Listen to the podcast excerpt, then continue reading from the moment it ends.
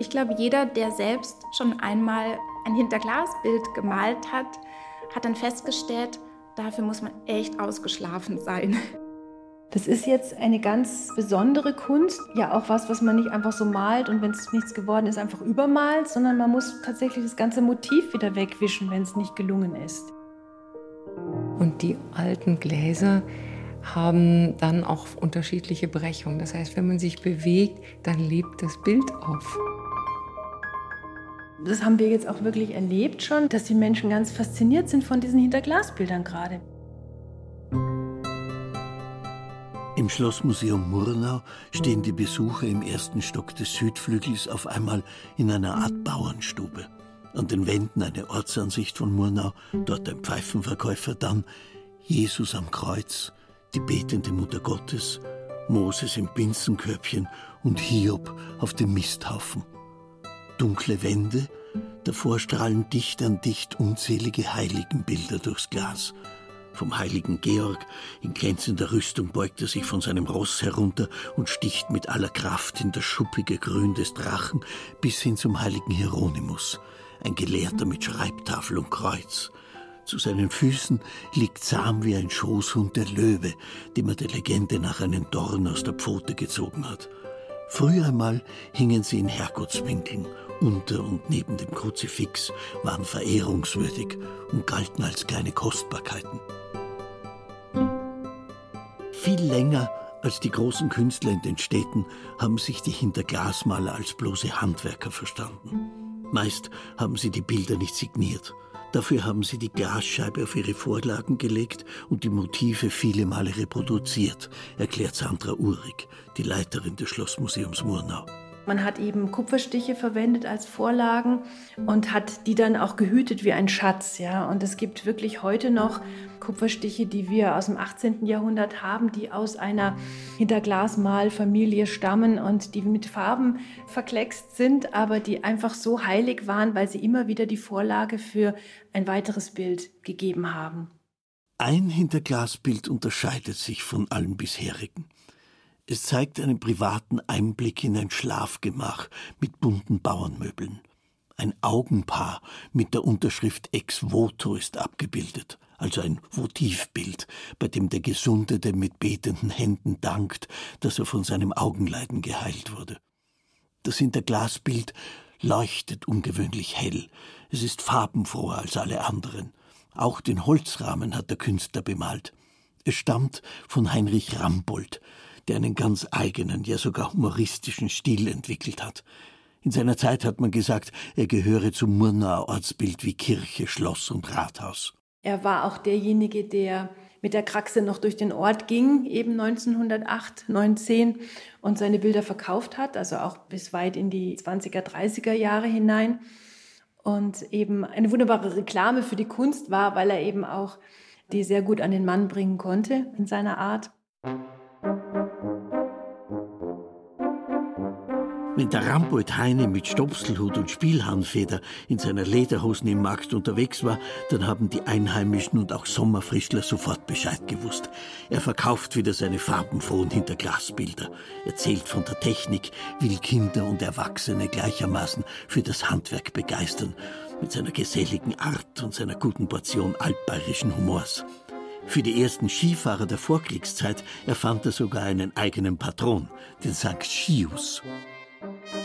Bayerische Trachten und Brauchtum, Wappen und Murnauer Ortsansichten, Rampolds Bildthemen waren alles andere als neu. Ohne Perspektive und Schattierungen. Dafür hat er mit klaren schwarzen Konturen auf die Glastafeln gemalt und sie mit leuchtenden Farben ausgefüllt. Das tiefe Kobaltblau eines Bergsees, das appetitliche Grün der Wiesen, saftiges Tomatenrot, gieriges Gelb. Die Farben entsprechen dabei nicht unbedingt dem naturalistischen Weltbild. Sie werden einmal die Farben des blauen Reiters. Kandinsky und ich waren, ich glaube, Frühjahr 1907 in Tirol und sahen dort schöne gemalte Martaln, alte Volkskunst.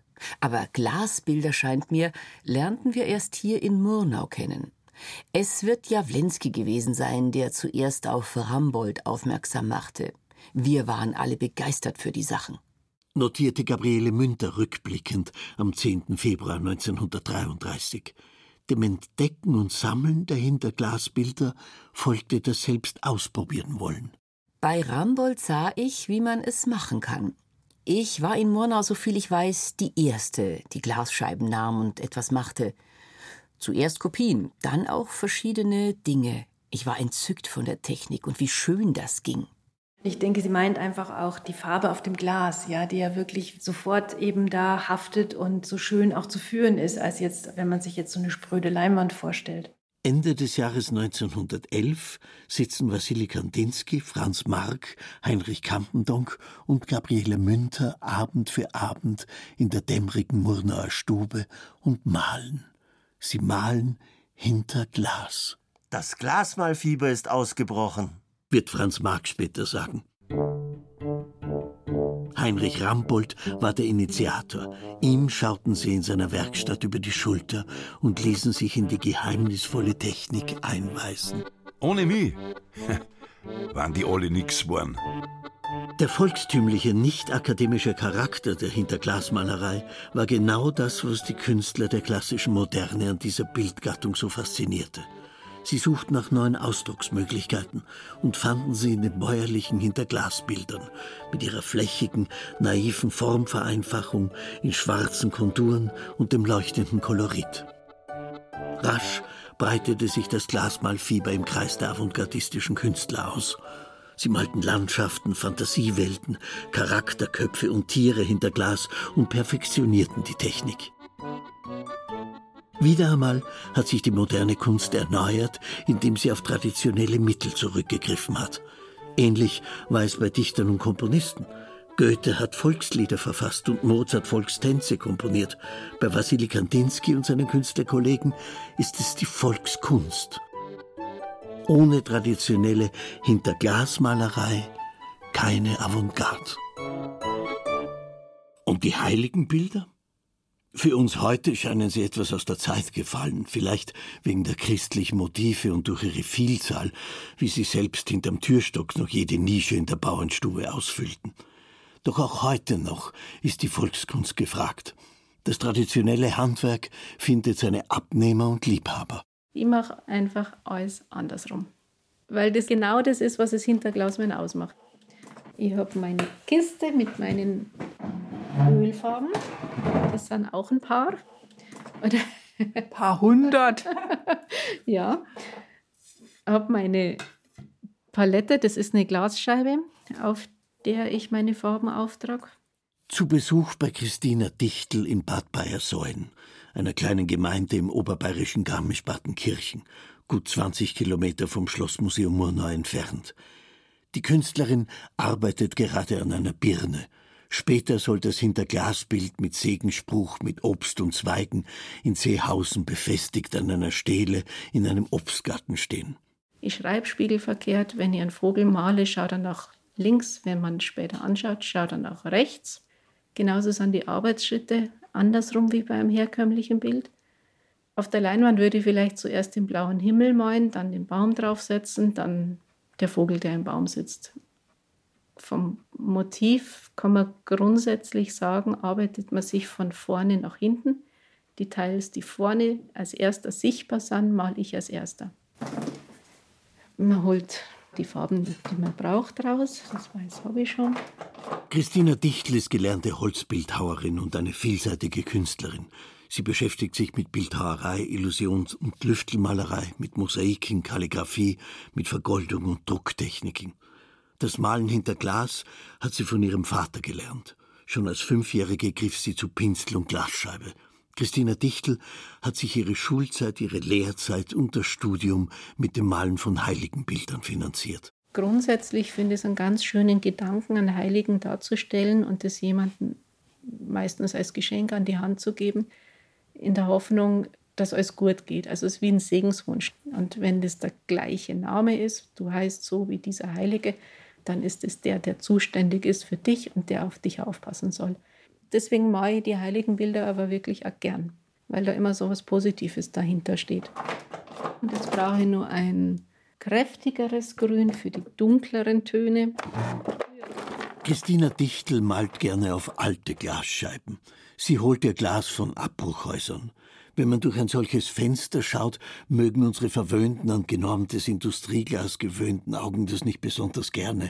Aber zum Malen ist es genau das Richtige.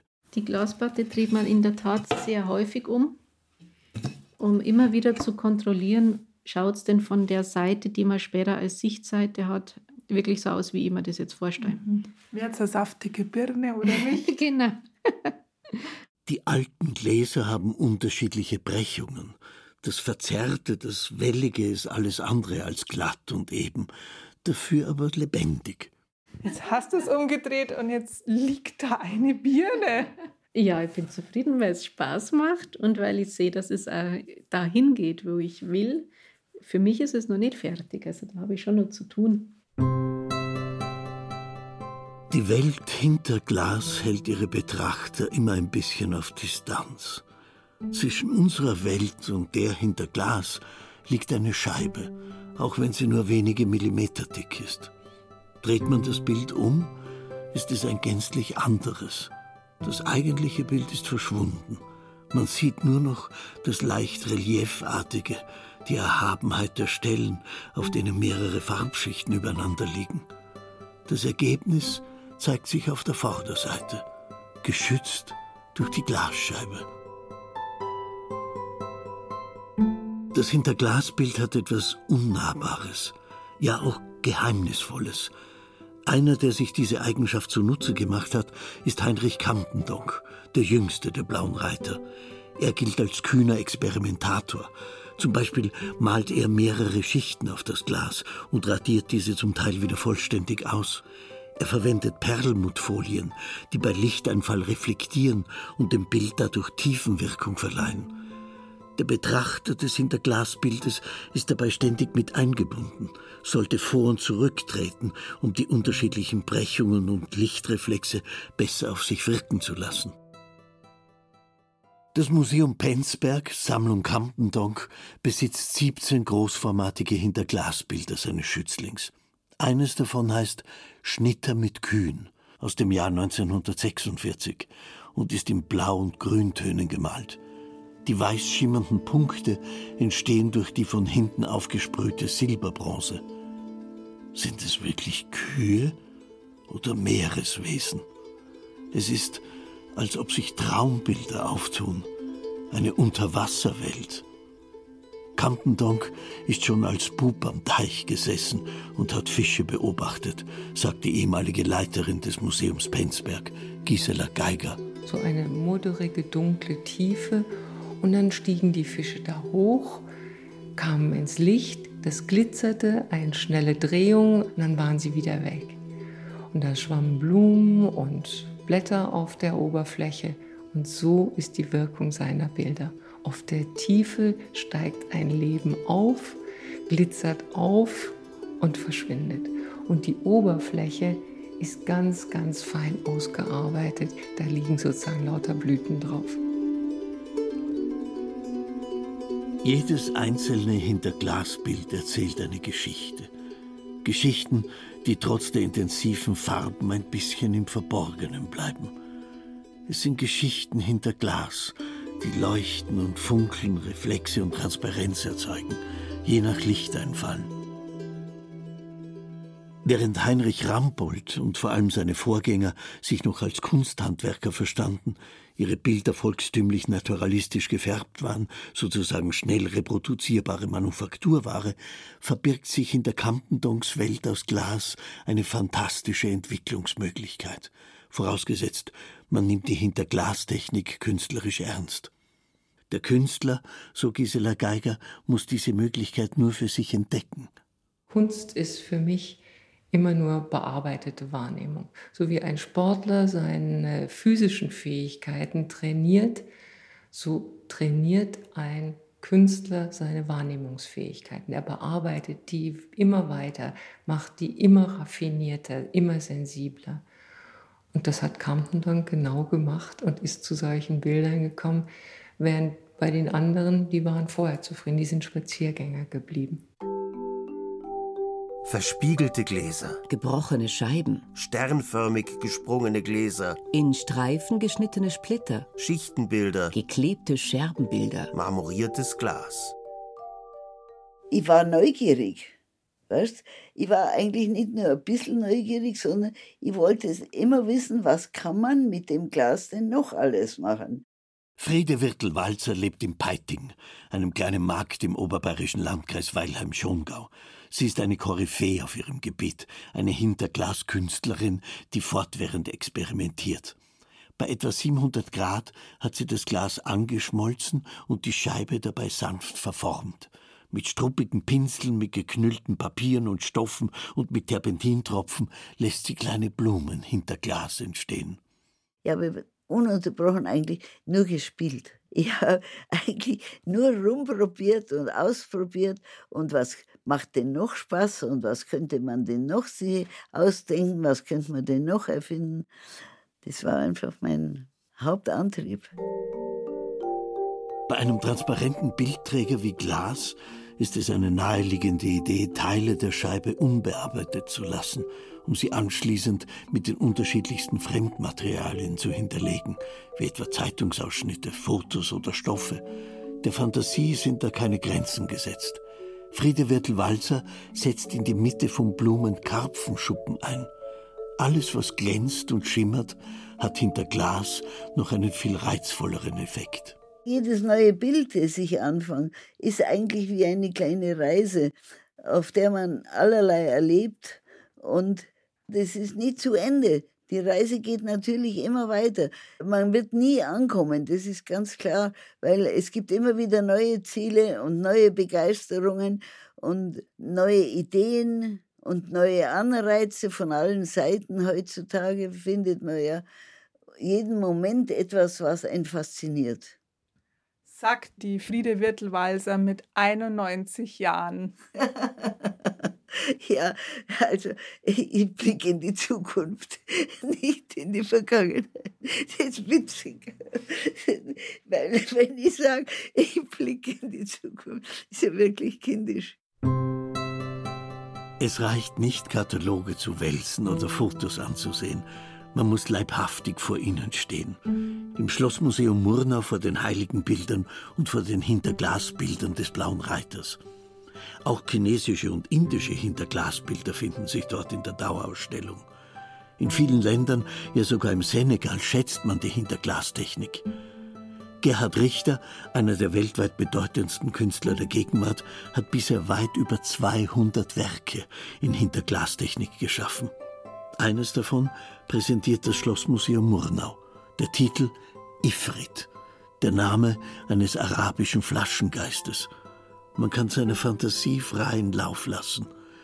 Grün, Rot und Orangetöne, die ineinander überfließen. Das grüne Etwas entflieht der Flasche. Hier ist immer so der Aha-Effekt. Da merkt man so den Umbruch in der Betrachtung, dass man sagt, ja gut, es ist ein altes Handwerk, es ist eine Tradition, die wurde hier am Staffelsee ausgeführt. Ja, da haben sie eine Abteilung dazu im Museum. Aber dann, wenn man dann plötzlich merkt, ja Mensch, die zeitgenössischen Künstler setzen sich auch mit der Hinterglasmalerei auseinander, ja, dann merkt man plötzlich, es ist keine abgeschlossene Tradition, sondern es ist einfach auch ein spannendes Medium, an dem weiterhin experimentiert wird. Der Name zieht. Gerhard Richter wirkt wie ein Aushängeschild. In der städtischen Galerie im Lenbachhaus in München sind es vor allem Gabriele Münter und Wassili Kandinsky, die die Besucherscharen anlocken. Bekannte Namen aus der Kunstgeschichte, die es vermögen, die Hinterglastechnik buchstäblich aus ihrer Nische hervorzuholen. Im Herrgottswinkel alter Bauernstuben hingen sie, und im übertragenen Sinn führten die Hinterglasbilder in der Volkskunstecke der Kunstgeschichte ein stiefmütterliches Dasein. Das war einmal, bekräftigt die Kunsthistorikerin Diana Österle. Ich bin die Erste, die über die Hinterglasmalerei im 20. Jahrhundert eine Doktorarbeit geschrieben hat. Eine Pionierarbeit, die erste im eigenen Fach zu sein, die eine neue Gattung für die Kunstgeschichte entdeckt. Und eine Technik, sichtbar zu machen und somit vielen großen Namen der Kunstgeschichte eine neue Facette hinzuzugeben. Mit dem Blick auf die Hinterglastechnik in Wassily Kandinskis Werk bekommen wir eine neue Sichtweise auf sein Schaffen. Er hat häufig auf ornamentiertem Glas gemalt, das heißt strukturiertes Glas, welches im 19. Jahrhundert industriell hergestellt wurde, etwa um gläserne Türfüllungen undurchsichtig zu machen. Dieses geriffelte, wellenartige Glas verwendet Kandinsky bei seinem Bild Rudern, das im Lehnbachhaus ausgestellt ist. Somit verbindet sich die Bildaussage, nämlich dieses Ruderbootes, mit den Wellenlinien des Glases zu einem inhaltlichen Ganzen. Und diese Wellenlinien finden wir auf einmal in späteren Werken Kandinskis auf Leinwand, auf Porzellangestaltungen, die er Ende der 1910er Jahre in Moskau entworfen hat. Und somit transferiert sich die Eigenschaft dieses geriffelten Glases in andere Techniken. In Penzberg sind es die großformatigen Hinterglasbilder eines Heinrich Kampendonck. In Oberammergau und in Werdenfels findet man in den Museen die traditionellen bäuerlichen Hinterglasbilder. Neben dem blauen Land des blauen Reiters war Augsburg ein traditionelles Zentrum der Hinterglasmalerei. Dort zeigt jetzt das Schätzlerpalais Teile der Sammlung Gisela und Wolfgang Steiner. Die Sammlung umfasst über vier Jahrhunderte Hinterglaskunst.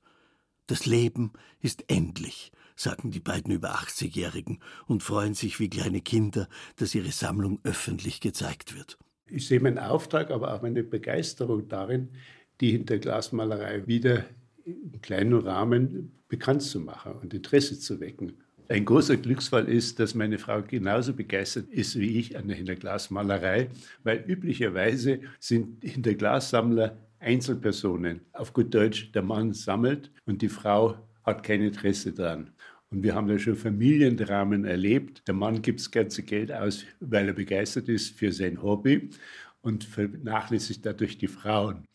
Wie oft habe ich schon gehört, er hat es schon wieder also Beutel gekauft die braucht eine neue Waschmaschine.